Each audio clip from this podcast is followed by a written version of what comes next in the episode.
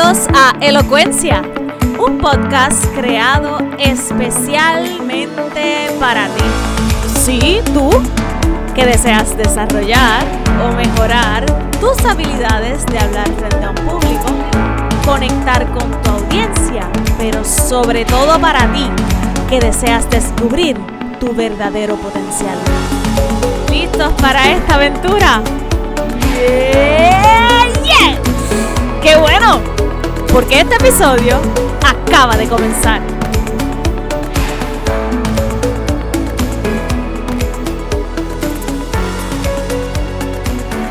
En el episodio anterior hablamos sobre qué es lo que te provoca el miedo de hablar en público. Y si todavía no has escuchado ese episodio, yo te recomiendo que le des pausa a este y vayas al número 2 porque prácticamente es como una continuación de ese episodio. Y así podrás tener el ejercicio completo. Relax, dale pausa, yo te espero aquí, no hay problema. Y a ti que ya lo escuchaste, en resumen, en el episodio anterior identificamos aproximadamente cinco miedos que tenemos para hablar ante un público.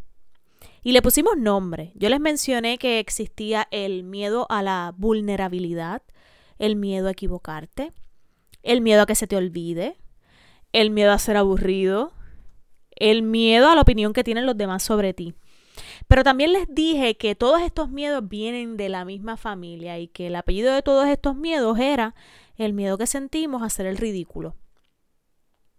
Me gustaría que compartieras en Instagram o en Facebook si tú encontraste un nombre distinto a tus miedos, de alguno que yo no haya incluido en esos que mencioné.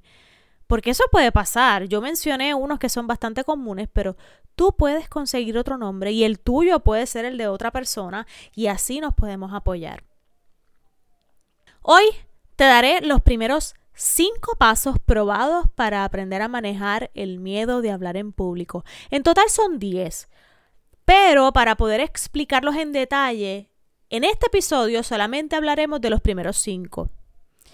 En este punto espero que ya no tengas ni la más mínima duda de que el miedo y los nervios siempre van a estar aquí y que en vez de tenerle miedo al miedo, de hoy en adelante vamos a abrazarlos. Vamos a aceptarlos tal y como es. Los pasos que discutiré hoy contigo son los que vas a hacer de ahora en adelante de forma consciente antes de una presentación, de un video, de una conferencia o de lo que sea que vaya a ser tu exposición. Te aseguro que una vez que los domines, te vas a dar cuenta que lo vas a comenzar a hacer de forma inconsciente. Y esto no significa que van a ser los únicos pasos que tú vas a hacer para tu presentación. Recuerda que estos son específicamente para manejar el miedo de hablar en público. Te adelanto que el proceso puede sonar extenso, pero como te dije, quiero explicarte cada paso en detalle para que sea bien sencillo para ti. Y créeme que es súper simple y que si lo que vas a hacer es algo breve, pues el ejercicio va a ser breve. Y mientras más compleja sea tu presentación, pues se podría extender el ejercicio. ¿Ya tienes tu lápiz y papel? Pues comienzo. En el episodio anterior hablamos de identificar tus miedos. Ese es el primer paso. Vamos a ponerle el nombre, el apellido, los vamos a reconocer, los vamos a aceptar, porque esta es la manera en que podemos cambiar la perspectiva que tenemos ante Él cuando se trata de exponerte ante la gente. Así que ya tenemos el primer paso adelantado. Paso número dos. Organízate y prepárate. Y en este paso es básicamente responder lo que se le conoce en inglés como las 5 Ws. Sería responder when, where, who, what y why el cuánto, el dónde, quién, qué y por qué. Y yo te voy a proponer un orden para responder estas preguntas. Todos estos pasos yo te los dejo a tu discreción para el orden que tú los pongas. Este es mi consejo y como me ha funcionado a mí. Vamos a comenzar por responder el por qué. ¿Cuál es el objetivo de lo que tú quieres hacer? Porque si tú no tienes claro de por qué lo estás haciendo, cuál es el objetivo, detente. Resuelve esta pregunta primero y luego continúa. El objetivo de tu presentación es básicamente una brújula que te va a guiar para saber si cumples o no con el propósito que tú tienes para estar allí. Si no lo tienes claro, créeme que podrías estar perdiendo tiempo que es valioso. Y cuando digo la palabra objetivo, no tienen que ser elaborados. Pueden ser simples, no tan simples como un porque sí, pues porque yo quiero, no. Pero pueden ser tan simples como un objetivo darme a conocer. El objetivo es vender X producto de X línea en específico. Eh, mi objetivo es aumentar mis seguidores. Tu objetivo incluso puede ser entretener a tu audiencia, porque no tienes que tener algún propósito de venta, tú puedes entretener a tu audiencia. Podría ser promocionar X evento, y por ahí pueden haber muchísimos más. Y luego vas a responder el quién. ¿Quién será tu audiencia? Uno no le presenta igual a los niños, a los jóvenes, a los adultos, a los adultos profesionales. Es que existen distintas formas de llegarle a las personas según sus edades, sus intereses, sus niveles socioeconómicos, niveles educativos, las generaciones. Y ya luego que sabes tú por qué y a quién le vas a hablar, vamos a determinar el dónde. ¿Será presencial o virtual? ¿Con qué equipos cuentas? Si es que necesitaras presentar audiovisuales. Si es que necesitas algún material como lápiz, papel, mesa, sillas. Si es un evento virtual, tú necesitas una persona que te ayude como apoyo técnico si algo pasa. Entonces luego identificas cuánto tiempo tienes para tu presentación. ¿Cuándo es tu presentación? Pregúntate si es de día, si es de noche, al mediodía. ¿Por qué nos preguntamos esto? Porque tu audiencia puede tener hambre porque es justo antes del almuerzo, o puede tener sueño porque fue después del almuerzo. Y esto es bien importante porque va a determinar cómo tú vas a hacer tu presentación. Bien importante, si, si tu video es para las redes sociales, esta sección de cuánto tiempo dura es bien importante que la tomes en consideración. La audiencia de las redes sociales tiene un tope de atención.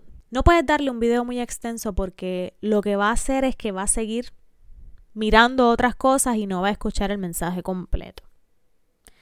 Y después de saber el por qué, a quién, dónde y cuándo, vamos a responder el qué. ¿Cuál va a ser tu tema? ¿Tú dominas ese tema? La forma más fácil de hacer el ridículo es hablar de algo que tú no conoces.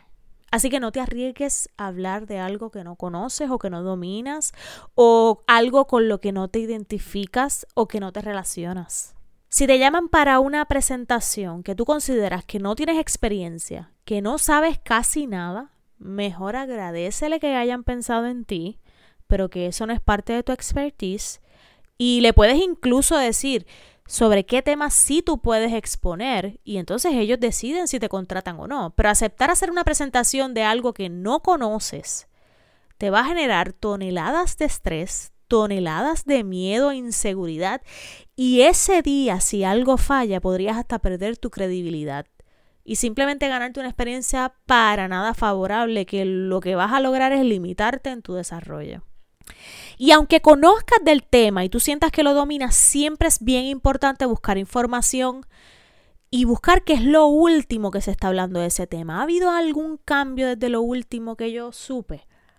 ¿Hay alguna innovación en ese tema? Es bien importante que lo busques para que estés al día. Y entonces cuando ya tú tengas la información, tú vas a preparar un bosquejo sobre lo que es más importante que no se puede quedar fuera de tu presentación qué vas a hablar, qué vas a hacer, vas a hacer alguna actividad, algún ejercicio, algún juego. ¿Ok? Y finalmente, ya teniendo tus 5 W respondidas, vas a estar más claro del momento de preparar tu discurso, tus intervenciones, tu video.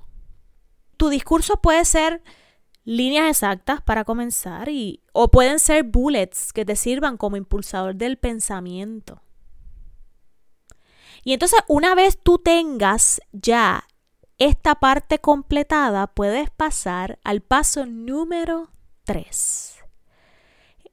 Paso número 3. Practica, practica, practica, practica, practica hasta el cansancio. Ensaya tu presentación. Si es muy largo, comienza ensayando por partes. Y luego vas añadiendo hasta que puedas ensayar tu presentación completa. Puedes intentar desde la primera ensayarlo completo y más o menos evalúas qué técnica te funciona mejor, si ensayarlo completo o ensayarlo por partes. Una estrategia que recomiendo muchísimo en esta etapa es que te grabes y te autoevalúes. Primero, de seguro vas a sentir un poco de vergüenza al verte porque es como te ven los demás y eso está bien. Pero luego vas a notar cosas que haces inconscientemente. Pueden ser gestos faciales, el uso de las manos, los movimientos corporales. Pues evalúa si son exagerados, si son apropiados, según tu estilo, porque todo depende de tu estilo y de lo que tú estás haciendo. Pero esto es una forma de llevar al consciente lo que quieres mejorar. Por ejemplo, puedes identificar que bailas mientras hablas o que tus manos se mueven demasiado. O si por el contrario pareces una estatua. Pues en ese primer ensayo tú identificaste eso. Ya para el segundo ensayo, tú vas a estar más consciente de lo que sí debes hacer y de lo que no debes hacer. Yo no les recomiendo a nadie ensayar frente a un espejo. Este proceso de autoevaluación es un proceso que debe ser profundo, honesto y para lograrlo tienes que estar enfocado. Si tú ensayas frente al espejo, lo que vas a lograr es que vas a estar autoevaluándote a la misma vez que estás haciendo la presentación, entonces tu mente no se va a enfocar en ninguna de las dos, ni en el contenido ni en la ejecución, porque finalmente vas a darle más atención a cómo se mueve tu cuerpo y cómo hacer para lucir bien, entre comillas, que al contenido y no solo eso, que al estar tan pendiente a cada movimiento que haces tiendes a robotizarte porque lo quieres hacer tan perfecto que de repente te conviertes en Robocop. Si hay algo que agradece la audiencia es la naturalidad, lo que ahora le decimos lo orgánico. Así que toma tu celular, grábate y al final ves el video y evalúas tu expresión corporal y tu dominio del contenido Identifica los cambios que entiendes que debes mejorar y entonces vuelves a practicar conscientemente de estos cambios. Paso número 4. Maneja las preocupaciones específicas. Identifica y enfrenta tus preocupaciones específicas. ¿Y qué quiere decir esto? Que después de ensayar, de tener tu presentación completa, ¿hay algo más que te preocupa? Pues este es el momento de identificarlo. Por ejemplo, Identifica qué dudas pudieran surgirle a tu audiencia para que entonces vayas adelantando una respuesta y te asegures de que tengas una respuesta para dar. Si en el momento de tu presentación no sabes la respuesta de alguna pregunta, es tan sencillo como decir que te encantó su pregunta, que no lo habías pensado, que vas a investigar y que vas a hacer alguna publicación respondiendo a esta duda, ya sea en tus redes sociales, en tu blog, en tu página de internet, para que entonces estas personas puedan dirigirse a ella. Ahora bien, en una misma presentación, esta estrategia no se puede utilizar más de dos veces porque automáticamente perderías la imagen de experto. Y claro, esto es considerando que la pregunta o la duda está dentro de tu tema. Porque si te hacen una pregunta que no está dentro de tu especialidad o tema que se está hablando, pues se ataca de otra forma, como por ejemplo, pues mira, está súper interesante, esta área no es la de mi especialidad, pero yo voy a conseguir un especialista que lo hable y nos aclare a las dos. Otra de las preocupaciones que habría que manejar sería, por ejemplo, las qué cosas pueden salir mal. Los problemas técnicos, el internet te está dando problemas, el audio, el micrófono, la computadora se dañó. Pues tú vas a hacer un listado de cosas que podrían afectar esa presentación. Y vas a responder cómo puedes manejar esas situaciones de último minuto. Esto es prácticamente el paso número cuatro, es un plan de contingencia. Es cómo tú vas a resolver esas pequeñas cosas que podrían suceder, que podrían hacer que algo ande mal en tu presentación. Las vamos a trabajar de antemano. Y luego de tener tu plan de contingencia, ya todo lo externo que podría pasar mal, ya lo trabajamos. En el paso número 5, muy importante, vamos a trabajar con nuestro interior. Vamos a visualizar el éxito y a imaginar la situación en positivo. Se ha demostrado científicamente en los estudios recientes de neurociencia que la técnica de la visualización es bien efectiva. Esta técnica favorece cambios en el cerebro y ayuda a las personas a enfrentarse a situaciones complicadas o de extrema ansiedad. Consiste en que recreas en tu mente cómo sería ese momento en que te genera ansiedad y cómo sería de forma ideal para ti. Visualizas en positivo cómo, cómo manejarías la situación antes de que ocurra. Así que tienes que creértelo, tienes que sentirlo. Tienes que darte la oportunidad de sentir que eres capaz de hacerlo y que cuando lo hagas lo vas a hacer súper mega brutal. En este paso de visualización lo que se busca es cambiar el mindset de negativo. O sea, de, un no puedo a un esto me va a quedar de show. Voy a ayudar a otras personas, voy a lograrlo, voy a mí, yo puedo. Así que tómate el tiempo de visualizarte de forma exitosa. ¿Cómo se sentiría?